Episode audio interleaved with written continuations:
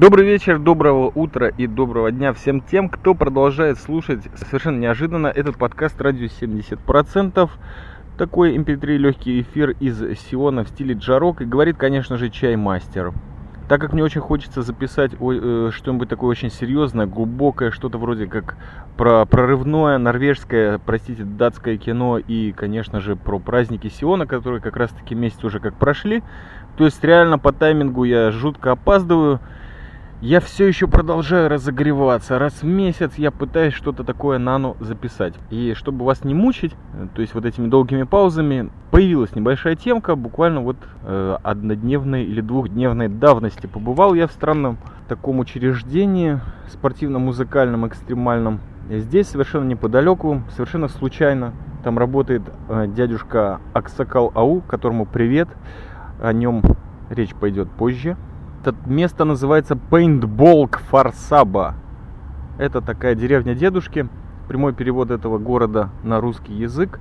Вот там, недалеко от него, находится небольшая такая местность в Кибуце, где 40 квадратных метров отдано различным людям, которые хотят испачкать себя краской, получить огромное количество синяков и, конечно же, громадную дозу адреналина на весь год, день месяц или неделю, когда они в следующий раз там появятся или в различных филиалах этого учреждения Paintball Israel. Как нам сказал инструктор, Paintball относится к роду Extreme Games.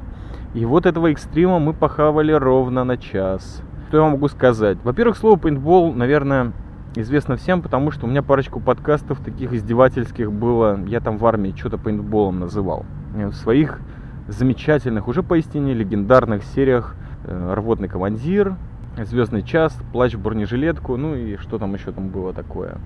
Подсолнечное мясо, по-моему. Ну так вот, это была чисто гражданская такая раскрутка, и стоила она нам 80 шекелей. 80 шекелей, 60 пуль. И, соответственно, где-то в районе часа потусоваться. Был день не очень жаркий, но приятный. Да, кстати, кто не знает пейнтбол, может быть, я даже в шоу-ноты засуну вам ссылку, что это означает. Ну, наверное, это всем известно. Как я уже сказал, люди стреляют из различных баллончиков друг друга краской, которые летят пульки с краской в вас. Пульки, конечно же, из пищевой краски, которую есть не надо, но они так вот в вас летают со скоростью 350 метров в секунду. Э, стрелять нужно до 7 метров, что, соответственно, никто из наших не соблюдал. Мы туда пошли чисто проверить, что же это такое. Потому что Аксакалау уже совершает вторую попытку подработать там чуть-чуть на карманные деньги в пятницу и субботу. И надо было проверить, чем же Brother реально занимается. Он там не инструктор, он занимается технической поддержкой. Такой сисадмин серьезный, работает руками, прикалывается, ездит на велике туда-обратно.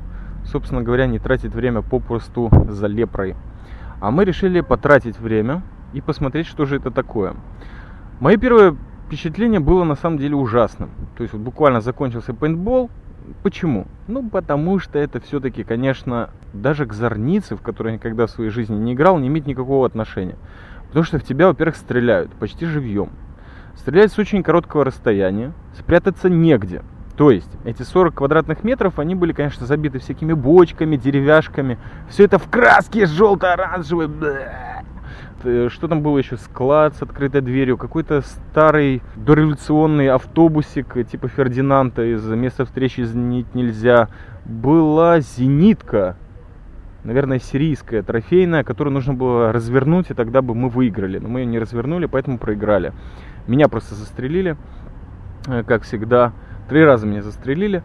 Сразу вам скажу, то есть вот на этом этапе у вас должно потихоньку уже начать расти разочарование в моей боевой чаймастерской персоне. Не имею никаких проблем с этим, наоборот, заставляю вас разочаруйтесь во мне, чаймастере, мега-подкастере из Сиона. Итак, продолжаем. Группа у нас составляла 12 человек, на каждого 80 шакалов. Заходим, значит, в будочку. Над нами совершается некий легкий инструктаж в стиле такого легкого народного рэпа, то есть инструктор просто от зубов наверное, в 300 а может быть в тысячный раз отскакивал нам, как одевать маску и никогда ее не снимать, что такое смертельное попадание, это обычно в голову, в спину, в грудь и, собственно говоря, все, да?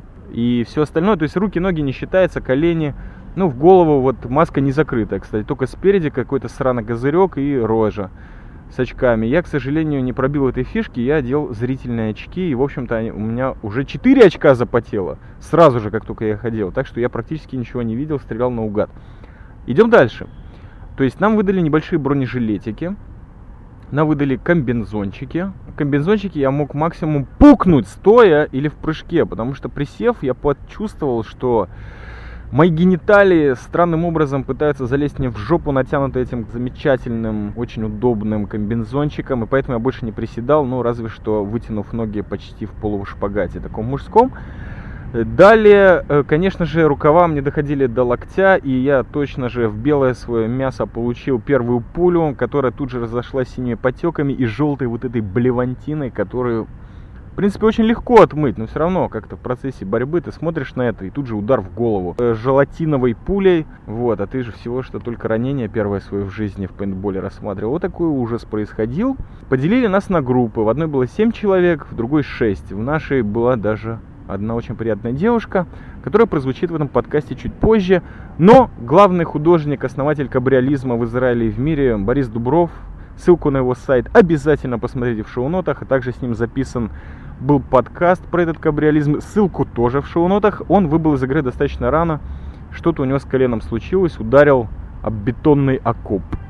И выбыл из игры, просто тихо курил. Да, курение на пейнтболе это самая важная тема.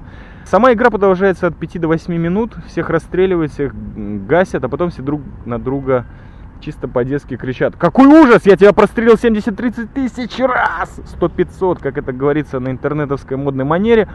А ты не упал даже, ты побежал и продолжал меня стрелять и в моих братков. И все нервно курят при этом по 2-3 сигареты. Хотя перерыв где-то 5-6 минут. И люди выясняют, почему их ружья не стреляли. Это очень важно. Нужно вытащить пробочку, взвести оружие, нажать на предохранитель и стрелять. Некоторые забывали предохранитель, некоторые курок, некоторые забывали вытаскивать пробку.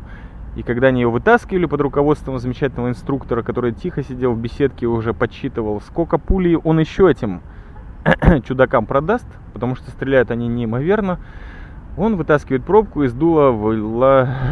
выливается этот желатин страшный. Ну, собственно говоря, орудие было нормально. Потом оно стреляло. Но некоторые, забывающие пробку, думали, да, почему же я не стреляю? А, этот человек должен был прикрывать мою спину! И поэтому я получил еще один удар в жопу. Он уже синий. Я фотографии в шоу-ноты не выложу с этим. Вообще у меня 7 ранений, как я всем это дружески рассказал в Твиттере, получил. Ну, те, которые были отмечены. А еще вечером, вот буквально вчера умер, умер Деннис Хоппер, главный easy rider, мотоциклист, замечательный художник, кинорежиссер, актер, вообще очень стильная американская личность из тех скрытых, закамуфлированных пейнтболовских американцев, которые на самом деле глубоко корнями уходят в Европу и никогда оттуда не выходили. Вот Brother отошел в мир иной, ну, грубо говоря, отмучился, потому что от рака умер. Мы тогда этого еще не знали, потому что это было днем. В нас продолжали стрелять, все продолжали курить, пить воду. Я, конечно, мухлевал как только мог, потому что, собственно говоря, это не карты, но все равно приятно. Ну и что, что тебе прострелили голову в трех местах и попали в спину, в грудь, в ноги, куда угодно. Все равно же пули-то остались, надо отстреляться. Потому что вот здесь я подхожу под конкретные выводы, было достаточно противно, потому что 12 человек на таком узком пространстве, которое ограничено сетками, всяким говном, которое даже перебежать толком нельзя. Проползти невозможно, потому что иначе просто порвешь себе все, это гражданка. Страховки, видимо, нет. То есть инструктор, насколько я помню, очень так мягко обошел эту тему. Ну и не хочется себя калечиться, потому что руками и головой нужно работать в фирме Бабилон. Шельфоль, буквально сегодня, воскресенье. Собственно, количество не хотелось. Даже из-за азарта. Адреналина никакого вообще не было. Только физическая боль. Как у группы Касты, когда вышел альбом группы Кровосток. Просто хотелось немножко поприкалываться. Так что я мухлевал. Допустим, попали мне в голову. Хедшот! Все, ты убит, чаймастер. А нифига. Я заходил в будочку, где сидел инструктор и Борис Дубров, величайший организатор и основатель стиля кабриолизм, мыл маску от желтой фигни желатина и продолжал в бой до оставшихся пуль. А в конце я стал даже знаменосцем, то есть я пытался обойти, обойти, пробежать, даже пострелял многих людей. Самое интересное, что пушка, вот здесь, наверное, стоит что-то из армейского сказать, потому что каких армейских навыков из тех, что остались, я не мог использовать, потому что вот сама эта винтовка или полупистолет, или просто дудка с баллоном на конце и с курком, она выглядела, вы знаете, просто такое впечатление было от этого пейнтбола, как будто вот в узком дворе колодцы, которых в Риге, конечно, не было, но я так себе это позволил утрировать, люди с расстояния в 2 метра стреляют друг друга из рогатки вот железными пульками такими. Вот что-то такое примерно было. То есть было очень узкое пространство. Переползти куда-то, перебежать трудно, потому что рядом напоролся бы нас на коллегу из твоего тима, из твоей группы. И зачем это все делать, и страховки нет, и жопа. Но у нас было несколько товарищей, которые, во-первых, ощущали дикую дозу адреналина, потом подходили и через сигаретные пыхи говорили, ну как же, я в тебя три раза попал, а ты не вышел из игры. Это нечестно, это нечестно, бразер, нечестно. Я говорил, да-да-да, конечно. А параллельно нас фотографировали. Но о тех людях, которые уже были там пятый или шестой или седьмой раз, причем в других пейнтболах, Говоря, в армии из обороны Израиля есть такая фишка. Некоторые, в основном пехотные, иногда спецназовские войска на специальные учения вывозят вот эти зоны пейнтбола, которые также находятся и на юге, в Бейт-Гуврине, то есть недалеко от Хеврона, если вы хотите посмотреть на карте, есть под Хайфой. И там, как я сегодня спросил на работе, ребята действительно увлекаются этим и продолжают посещать. Там можно зависнуть на день, это происходит в лесу или в барханах. Там действительно можно побегать.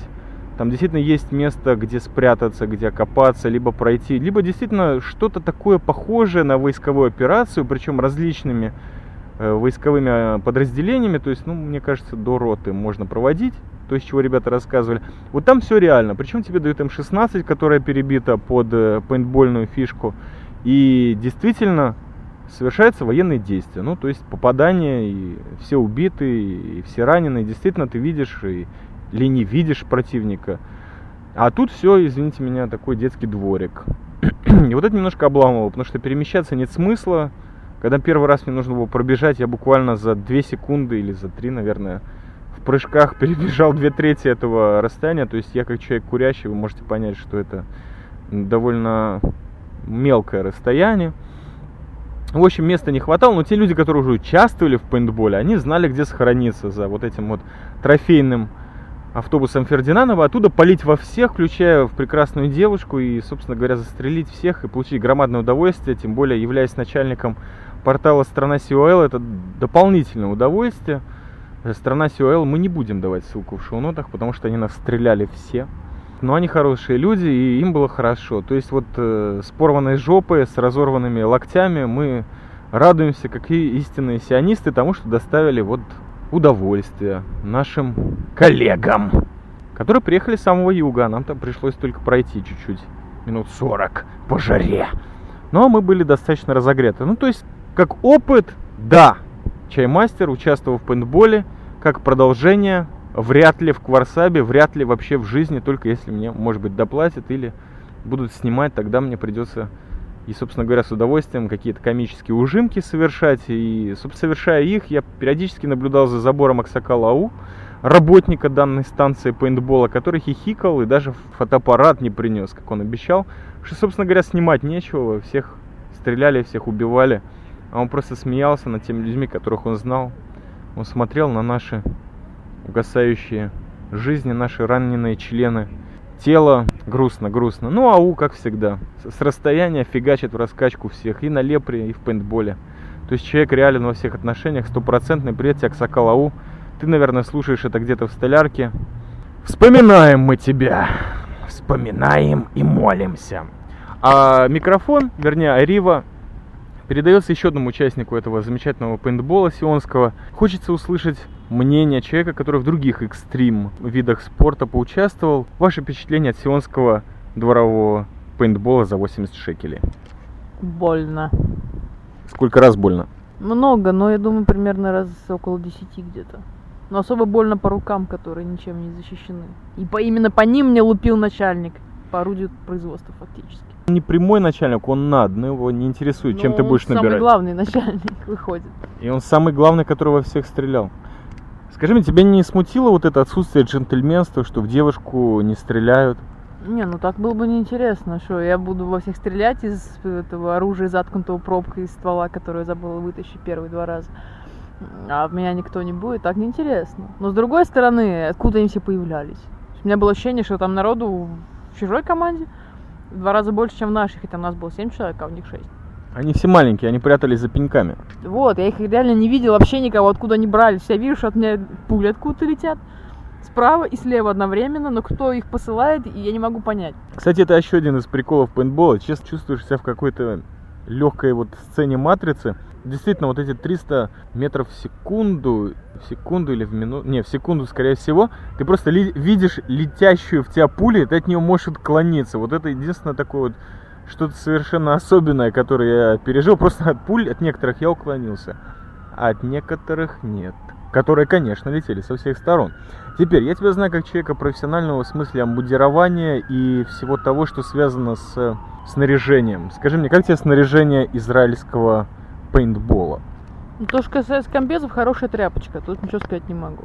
Но они даже мне были чуть коротковаты по росту, у тебя уж, наверное, совсем. То, что касается пушек этих чертовых, это было очень неудобно, потому что у нормального ружья, ну, там, не знаю, винтарь ты берешь, неважно что, приклад и дуло с прицелом, оно находится на одной оси.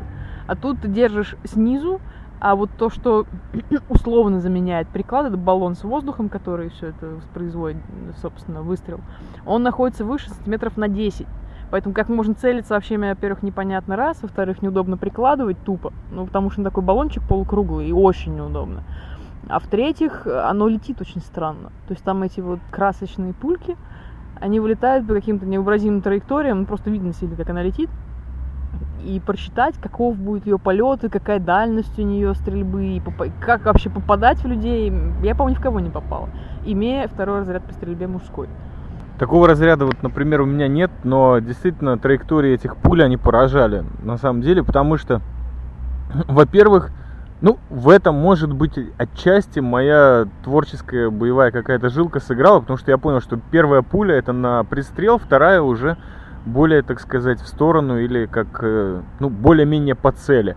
Но, опять-таки, я говорю, у многих людей этой проблемы не возникало, потому что вот был такой интересный момент, инструктор сказал, до 7 метров вы видите врага перед собой, вы поднимаете сразу пушку над головой и говорите 7 метров, 7 метров, шевометр. И никто, конечно, не поднимал. Ну, разве что, когда пули кончались, тогда уже человек поднимал пушку над головой, но все равно про него продолжали стрелять. Как в меня на бегу, когда я не успел остановиться, хотя кричал матом. Хорош, козлы, сволочи. Как минимум с пяти, с трех метров меня стреляло человек пять. И пушку я не развернул. Это, конечно, жопа была, потому что действительно они достаточно больно влетают. То есть синяки действительно реальные. Вот сейчас смотрю на левую руку и радиус где-то 3-4 сантиметра, наверное, синяка. Так, ну мы с амуницией разобрались. Кстати, я не мухлевала там. Э, нам нужно было, когда в последний раз мы играли, мы вроде как нападали и должны были эту пушку развернуть, чертову. А у нас было право у всех полевых игроков, кроме знаменосца, которым был чаймастер, собственно, было право на два убойных попадания. То есть даже если тебе мочит в голову, ты сразу не умираешь, а можешь еще пробежать, пока тебя еще раз не залепят. Но когда мне первый раз попали в башку, чуть-чуть, я подумала, все, хватит, меня убили, до свидания, потому что это, ну, очень было больно получать по рукам, реально. То есть, когда мне уже подбили вторую руку, я подумала, мне же еще писать нужно тексты завтра для страны СИОАЛ, начальник, попустися. Но он не попустился и продолжал меня мочить откуда-то там, непонятно откуда, из автобуса, видимо. Поэтому я сразу ушла внутрь, и у меня было еще дофига пуль осталось, потому что я же забыла вынимать затычку. Поэтому, пока меня мочили, а я ее, соответственно, не вытащила, и у меня пули все сохранились, которые остальные участники потратили в то время, пока я разбиралась. Чего ж у меня не стреляют? Что ж такое? Опять порченное дали? Что же такое? Не уважает девушек. И у меня осталось там, не знаю, 10 или там 12 этих патронов. Это, в принципе, уже много было к концу игры. И я зашла в предбанничек, где уже сидел художник Борис Дубров. И спокойно и расслабленно взирал на все это и курил. Он сказал, а, у тебя же патроны еще остались, так иди еще постреляй. Я говорю, не, Боря, все, меня убили. Он такой, а у тебя не видно. Я говорю, не-не-не-не-не. Я очень честная, я больше не пойду. Если вы не поняли, это наш замечательный человек на Кипре сейчас говорил, независимый эксперт по всем вопросам сионского масштаба. Ты действительно поделилась со знаменосцем, то есть не пустила знаменосца в бой с голой простреленной жопы, а даже отсыпала ему парочку десятков желтых пулек. Я все израсходовал. И даже после этого у меня еще остались патроны. Ну, это уже чисто сионский расклад, как бы всегда нужно на черный день что-то оставить. Но я на самом деле мухлевал, потому что мне очень много раз попадали в голову, ну, по крайней мере, два за игру. И я всегда так спокойно шел, типа, меня подранили. Я шел быстро мыл маску и возвращался обратно на поле боя. Когда мне говорят, я говорю, что, маска чистая. Это пот с нее капает, а не водичка. Даже есть фотографии, где труп целится во врага. То есть э, чаймастер, у которого по маске размазана краска, только что его застрелили прямым попаданием в голову, в анфас. И он, тем не менее, продолжает там все... Из этого можно заключить, что чаймастер это просто неубиваемая сволочь из континента. На самом деле было обидно, действительно. Ну как бы, что такое? эти 40 вонючих квадратных метров, ни гранату бросить, ни нож метнуть, ни в рукопашную пойти. Я уже не говорю об этом сраном прикладе в виде газового баллона. Вообще лучше бы рогатку дали, честно. Кто-то, кстати, там взял в плен противника умудрился. Из наших, кстати.